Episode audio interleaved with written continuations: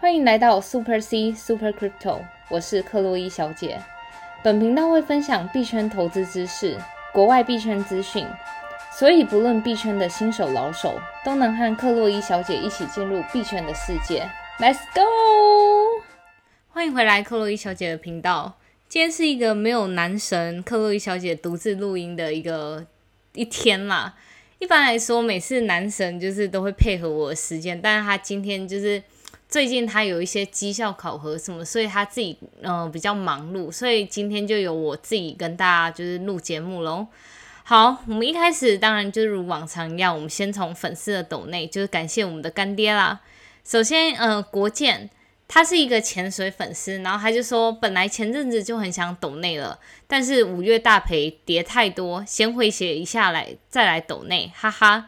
然后他说，虽然抖内金额就是不是太特别多，但是还是代表我一点小小的心意啊，哈哈。其实那个国建斗内的，就是金额也是蛮多啦，能请克洛伊小姐喝了很多杯咖啡。但不论如何，就是粉丝们斗内的，不管金额大或小，克洛伊小姐就是都是非常感谢粉丝们的支持。这样，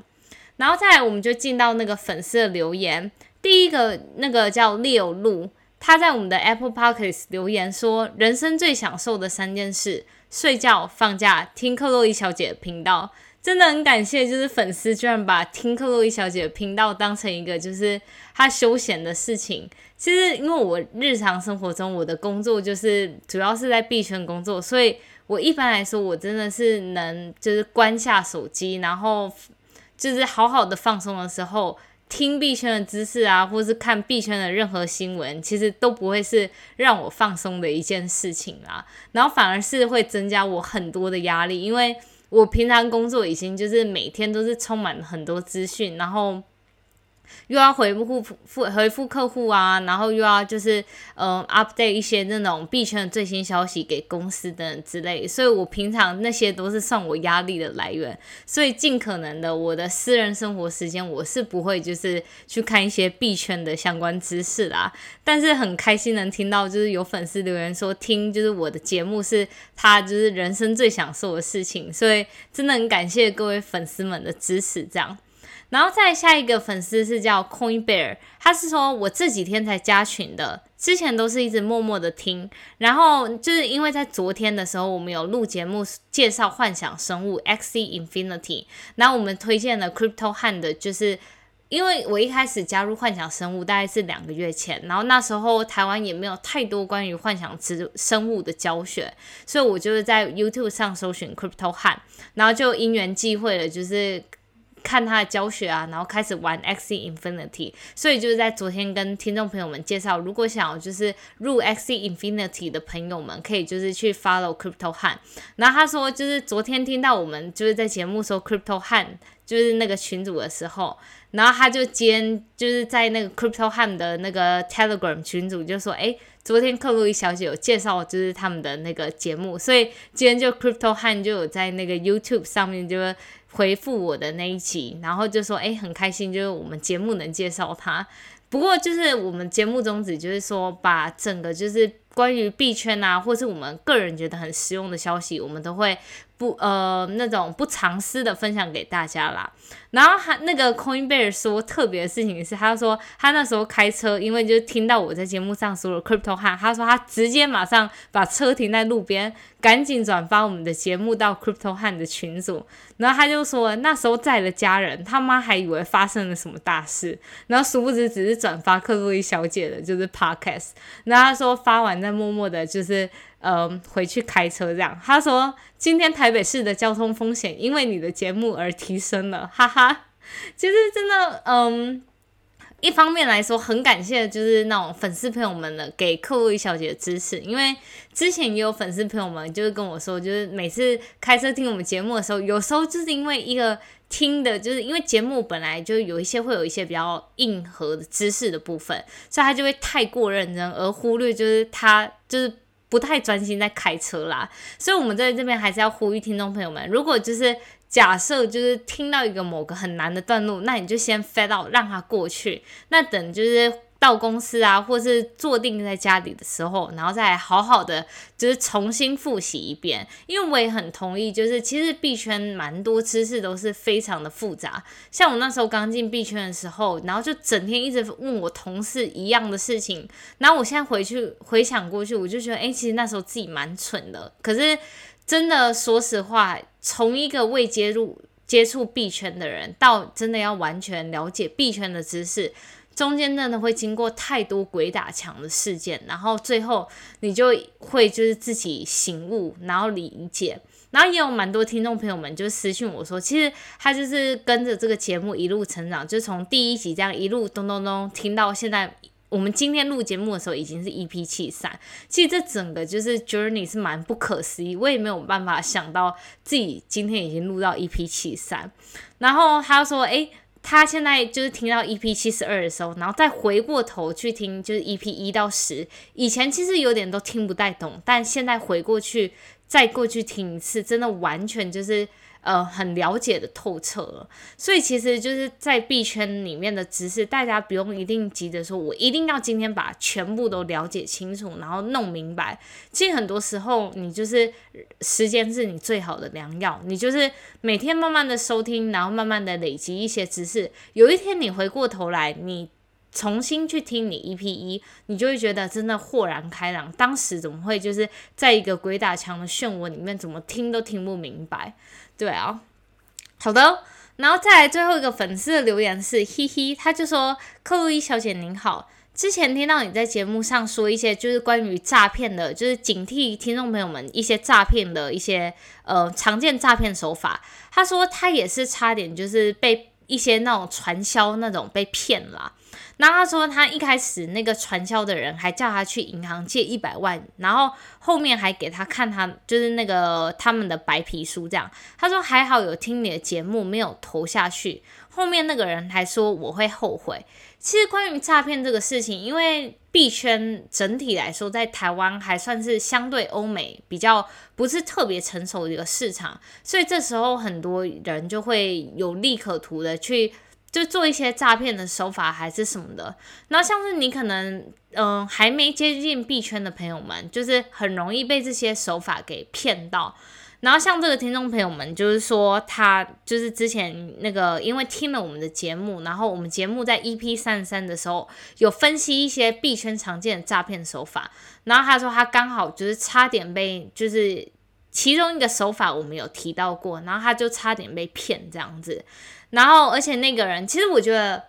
大家可以回过头来，就是去想一下，如果天上掉下来一个很好看的事情，就是你什么事情都不用干，然后你就可以得到好几百万，那这样子，我觉得我自己会蛮汗颜的，因为我每天工作好，就是那种十五个小时、十六个小时，然后如果一个人能躺着就可以赚个好几百万，那我就觉得我真的自己书是白读啦。但是大家就是听众朋友们自己。就是冷静过来，再思考一下，如果天下有这种白吃的午餐的话，那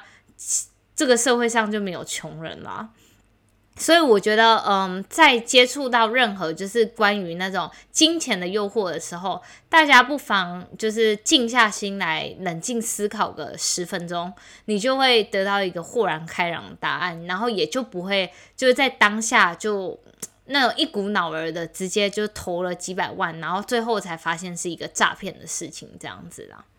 好，然后这就是今天的粉丝懂那家粉丝留言。那如果还是想要支持克洛伊小姐的话，可以到我们的粉丝专业 Super C 克洛伊小姐，在置顶天文里面有就是抖内的连接。然后就今因为今天就是男神不在嘛，其实我来跟大家分享一下，就是当时我们。就是创立节目的一些那种小故事啊。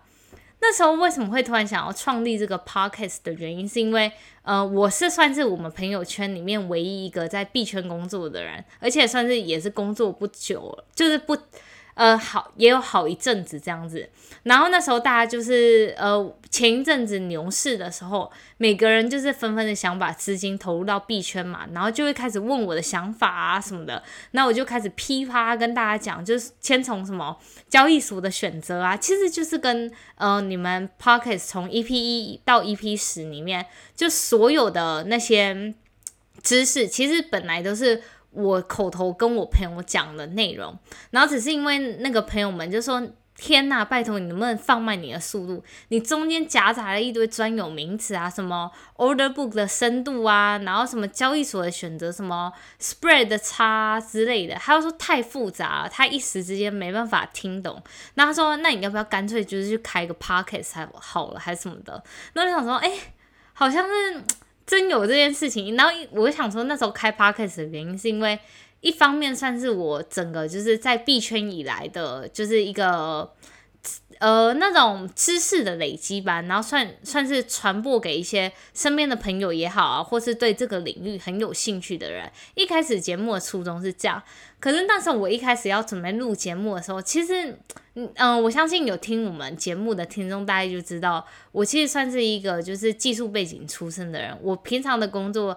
主要工作大部分就是在写代码，然后或是嗯，就是写做一些 PowerPoint，然后去 present 一些策略面的方向给我们，就是公司的大老板之类，就说公司的方向该怎么进行这样。那所以我其实很少就是。跟那种什么社群互动啊这类的事情，都算是我以前没有接触过的。然后更不用说什么拿着一个麦克风，自己一个人在就是对着麦克风那种很尴尬的录啊。然后其实我当时也有试录个一两集，然后就是传给朋友听，然后朋友就说：“天呐，你整个就是有 camera shy camera shy 就是那种。”你只要一上了镜头之后，就整个人表现的跟你私下完全不同。因为我其实私下算是一个非常疯狂的人，而且又是那种很爱开玩笑的人。但是他们就听到我录节目，他说：“天呐，你节目太无聊了！要是我不是你朋友的话，我绝对不会把它听完。”然后所以就是我想说，完蛋，到底要怎么办？然后后来就是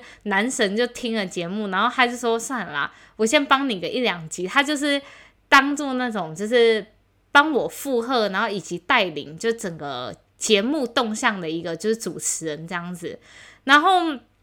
我相信有听我们就是 EP 一开始就一直追到现在的人，你也会发现我渐渐的开始越来越敢讲话。其实你看，你去听 EP 一一到 EP 十，我其实真的很少讲话，除了就是解释那些就是深度的专有名词啊，或是解释一些技术背景的时候，因为那是我擅长的事情，所以我就可以噼里啪啦讲一大堆。但是关于闲聊啊这种的，我那我就是整个尴尬癌。出现这样子，然后但是随着就是开始从就是录了节目三个多月以来吧，然后有男神在旁边就是帮忙啊，推我一把，然后到现在慢慢的我已经有点像是放下自己心里的那种尴尬癌吧，然后能赶在就是节目上那种开始。比较做比较真实的我，就是开始那种讲干话啊什么的。其实我私下是很爱讲干话那种人，然后又很搞笑，但只是不知道为什么三号在那个整个节目的。一录制的时候，我就开始整个尴尬哎，好啊，这就是我们节目的一开始的缘起这样子。然后更多的内容就是会在我们即将发行的 NFT 第一版，就是那个是我们跟一个那个算是艺术设计师，他非常他在艺术界有非常多的经验，然后我们跟他合作的发行就是一系列的 NFT。然后第一版可能会在下个礼拜，就是在 Our Song 上面发行。然后第一版是关于就是我们节目创频道的那一天，然后我们会做一个记录这样。然后到时候再请就是听众朋友们有兴趣的人可以到 Our Song 就是去购买喽。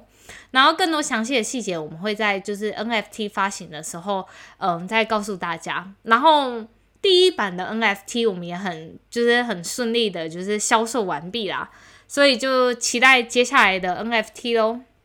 好，然后不就是那种还是不免俗的更新更新一下整个币市啊。虽然近期我觉得币市真的太无聊，就是一个在一个横盘之间做震荡这样子。然后，但是我觉得就是呼应我们节目，然后我想要把我们整个币圈的大事都是在我们节目里面做一个介绍。可能等三年之后，我们再回头过来看，原来比特币好三万块的时候，所以我觉得就是用节目做一个就是币价的记录，算是一个很好以及也很特别的一个方式啦。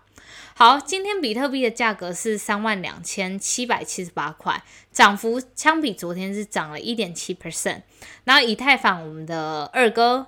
呃，今天的价格是两千零八十二，然后算是小跌啦，跌幅了二点六 percent。然后 B M B 目前价格是三百零七块，跌幅一点七。所以其实近期币圈就是跟我说的一样，就是它就是在横盘震荡，然后没有如果没有什么特别利好消息的话，我觉得因为市场目前的情绪都是处于一个恐慌的情绪之下，所以呢，这时候在做右侧交易的。嗯，投资者的话要比较小心一点。其实你可以去复盘过去也一个月，每一次都是有就是那种好几两天的涨幅之后，就开始跟随着一连串的回调。所以我觉得这时候在做右侧交易的时候还不算是一个时机。但当然，如果你想要开合约做一些避险的动作的话，我觉得这都是一个很好的方式啊。但是。但是如果就是新手朋友们，不要把合约当成你的现货来玩，因为这会非常危险。像之前也有粉丝朋友们跟我分享了，就是他开了合约就整个大爆仓，他的那个利润是负一千两百 percent。所以真的新手朋友们开合约要特别特别的小心。好，我们来进度进入今天的就是新闻啦。今天第一则新闻要跟大家分享，就是 Sushi Swap。Sushi Swap 它其实是一个去中心化的交易所。我们在 EP 二也有介绍到它的寿司币，就是它的平台代币。然后它今天的最新消息是，它八月份即将上线了 NFT 的平台，叫酱油。其实 Sushub 它一开始是去中心化的交易所，你就可以在上面透过它的交易所的功能去换到一些特别的币种，比如说呃像一些民营币啊或什么的，你都可以在上面换到。但是我觉得随着交易所的演进嘛，大家都会想要找更多的赚钱的方式，所以后来他们他就是除了交易去中心化交易所之外，他们也提出了借贷借贷的。嗯，服务叫 Bento Box，然后这是也是在几个月前发的，然后这一次他们八月要发的是酱油，然后酱油这个东西它主要是一个 NFT 的平台，因为 NFT 现在算是一个当红炸子机嘛，你看好像是币安也发了 NFT，然后以及我们昨天介绍到的 NFT 的游戏幻想生物，其实每一个东西目前都是跟 NFT 挂钩的息息相关，所以我觉得当然身为一个业者。绝对不会放过这种赚钱的商机啦，所以那我们来介绍一下它这个酱油 NFT 平台的一些特点吧。它其实就是呃，你能想象它是算是一个网络上的画廊，而且它特别的点是它是结合三 D 虚拟实境，所以有点像是你在家里透过一台电脑，你就能仿佛置身于实体的画廊。然后一方面来说，这提供了他们平台的曝光度嘛。然后另一方面，其实身为你是一个 NFT 的拥有者的话，你的 NFT 相对来说会变得更具有实用性。那变相的来说，就会更有价值。你看，哦，假设你买了克洛伊小姐 Our 送的 NFT，然后你平常没有把它展示出来的话，那其实 NFT 对你来说就是。呃，或是对持有人来说，就是一个收藏品的概念。你有可能真的非常的喜欢我，然后，但是另一方面，假如你是一个商人的话，你会变相的想要把这个东西，呃，让它做一个更多的曝光度。所以，Sushi Swap 它这个 NFT 平台就可以提供你一个就是呃曝光的机会啦，然后提供那个那个观赏家有一种那种实体三 D 虚拟的那种参与感，这样子。然后第二点特别的事情是，Sushi Swap 上面它还允许就是呃创作者可以发行自己的社交代币，比如说像克洛伊小姐，我发行了 Our Song 的 NFT，就是那个我自己的 NFT 之的时候，那我如果把它放在 Sushi Swap 上面平台。那我其实就可以透过这个社交代币建立了属于我自己的社群，然后以及假设社群就是有购买我 NFT 画作的朋友们，假设他拿去转售啊，或是嗯储藏的话，我可以分配一些就是嗯经济利润给他啦，就有点像是变相的分配一些嗯收益给持有人，然后建立忠诚度等奖励机制。然后再第三点就是也是比较特别点，就是因为。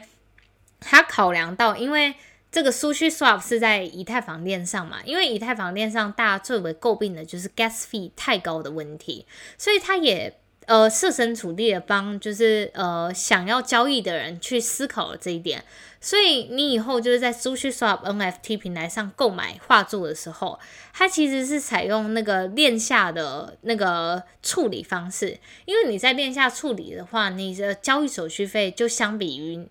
你那个跟智能合约互动的费用更低很多。所以它就是透过这个方法来降低交易的手续费。然后，所以这就是以上就是呃 SushiSwap 上面 NFT 平台的一些特色啦。那还有最重要的一个特色就是，嗯，它重新定义了你销售的模式。一般来说，你就是拍卖艺术品卖家的销售模式，就是固定价格的竞标方式嘛，固定价格的方式以及竞标的方式。但它在这边还引用了很多非常不同的特别竞标方式，像是英式竞标、合式竞标，以及就是各种不同的拍卖模式啊。所以它也是算是一个主打，对于卖家来说是一个相对友善的一个平台。然后对于买家，因为它有用链下处理的方式，所以你在购买的时候，它的 gas fee 也不会太高。好的，今天这个就是我们做一个 Sushi Swap 的平台的介绍，它的新功能即将在八月上线。但至于这个利好消息能不能进一步推升币价，这就是有待商议。因为目前整体的。呃，整个币圈还是以那个比特币为大饼的大饼市场，所以如果假设八月的话，整个大饼大捞赛的话，那真的你的数据刷再多的利好消息也很难推动它的币价。所以对于我来说的话，我觉得利好消息我会放在心中，然后我会持续关注就整个呃目前的币市的状况，然后再去决定。到底那时候要不要去购买 Sushi Swap 做一个短线的操作？这样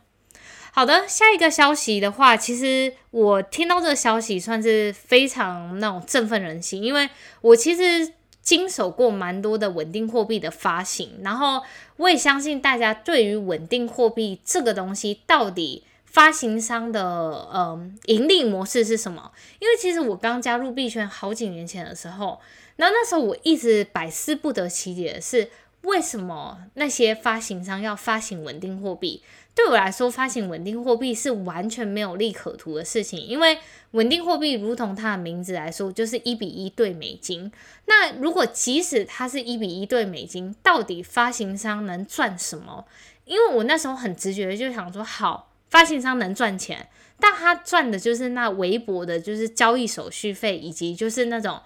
就是呃发行费用而已，但是它背后到底有什么有利可图的东西？今天我们就跟大家说明一下。因为其实，在七月八号，就是两天以前啦，US 就是 USDC 的发行商叫 Circle，USDC 是一个稳定货币，然后它是算是一个有法律合规的稳定货币，然后它的发行商 Circle 宣布将以 Spec，Spec 就是那种借壳上市的方式，就是去。嗯，上到就是美国交易所，让投资人能就是呃用购买股票的方式去投资他们公司啦。然后他们目前公司的估值为四十五亿，所以算是一个就是估值非常大的公司。其实我觉得今年来说，你看到我们今年回顾一下，Coinbase 上市了，然后 Circle 也即将上市。其实从去年年底到今年，都算是一个虚拟货币的一年啦。虚拟货币整个行业啊，各个公司在过去的一年之内，整个公司的估值都上升了五到十倍以上。其实就我们公司也一样，就是我自己手上拿到的公司的就是选择权也是涨了差不多十倍之多。所以这其实算是一个呃，这个产业目前很那种很普通的模式啊，因为就是每个公司的估值就是在这一波中这一波牛市，然后即便现在有。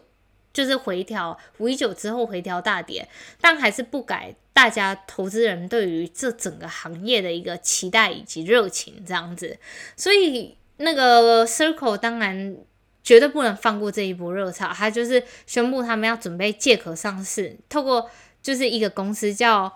呃 Concord Acquisition Corporation。它的那个美股代号叫 CND，大家有兴趣可以去查一下。它其实就是透过这个公司，然后做一个借壳上市的动作。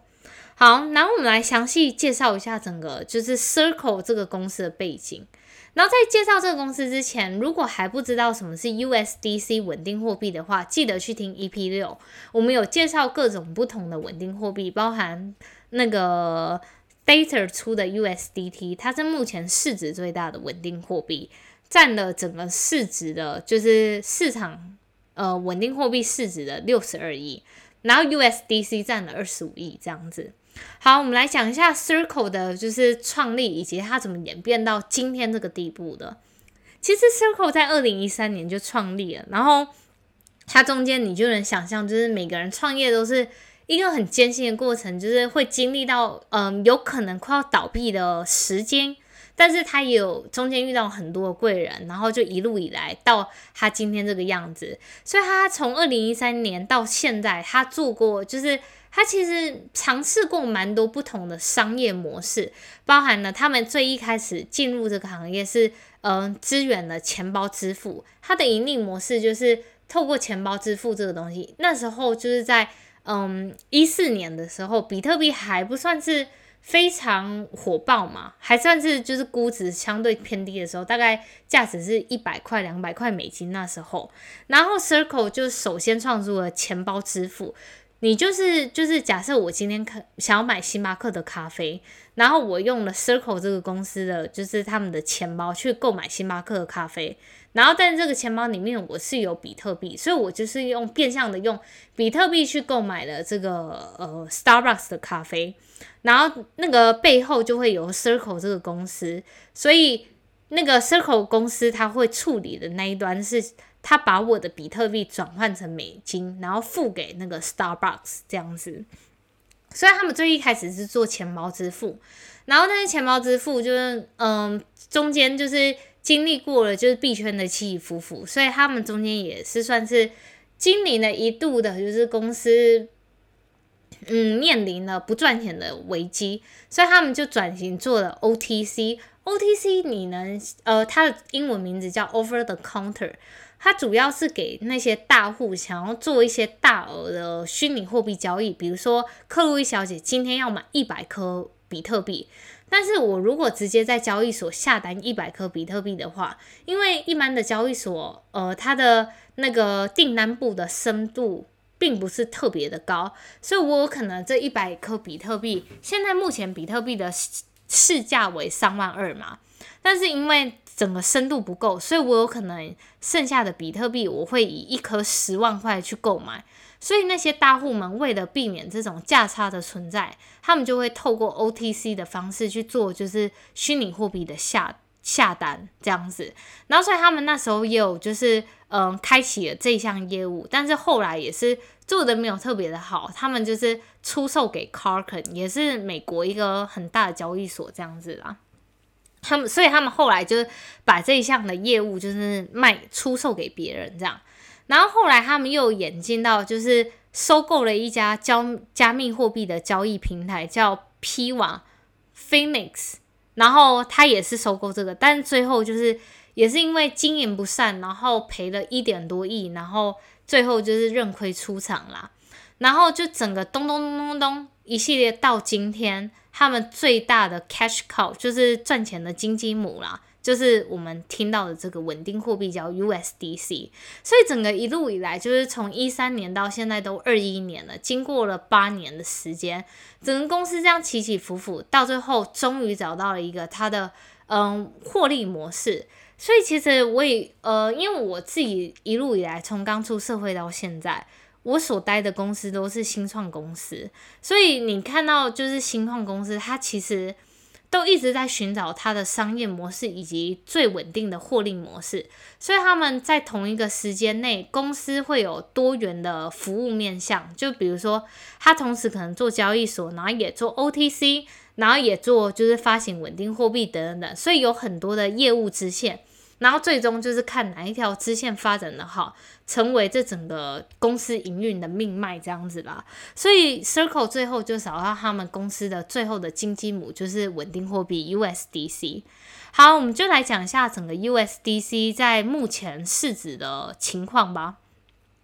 其实，在稳定货币，我们在 EP 六有介绍过，目前市值最大的还是 Stater 发行的 USDT。虽然 Stater 它发行的 USDT 中间有非常非常多的争议，包含就是它其实并非稳定货币，因为它的担保品，我去看了他们公司发布的财报。他们那个稳定货币背后的担保品只有十 percent 是那种流动性的资产，那变相的来说，剩下的九十 percent 是非流动性的资产。假设今天金融危机，大家都需要就是美元的时候，